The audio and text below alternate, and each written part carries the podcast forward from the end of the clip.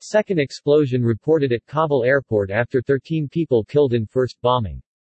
Intelligence reports had surfaced earlier this week warning of imminent terrorist attacks on the Kabul airport by ISIS-K, an Islamic State affiliate in Afghanistan. Explosions rock Kabul's Hamid Karzai International Airport. The blasts appear to be suicide bombing attacks. According to Taliban, 13 people died in first explosion.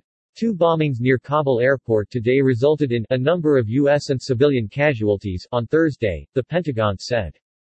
An explosion earlier today near the Abbey Gate of Kabul's Hamid Karzai International Airport, has been confirmed by the U.S. Department of Defense Press Secretary John Kirby, who said that the blast resulted in an unknown number of casualties. According to Taliban spokesperson, the apparent suicide bombing attack killed at least 13, including children and Taliban guards. A second blast has been reported at the Baron Hotel area near Kabul airport following a major explosion as military evacuation continues.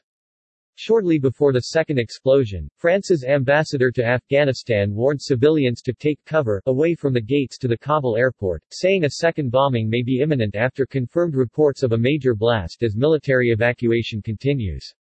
Ambassador David Martinon tweeted an urgent warning to all our Afghan friends on Thursday, warning that a second explosion is possible. U.S. officials have said the first blast was likely the work of a suicide bomber outside the airport. The scene at Hamid Karzai International Airport was already chaotic before the explosion, as thousands of Afghans, Americans and others seek safe passage out of the country before the August 31 deadline. Intelligence reports had surfaced earlier this week warning of imminent terrorist attacks on the Kabul airport by ISIS-K, an Islamic State affiliate in Afghanistan.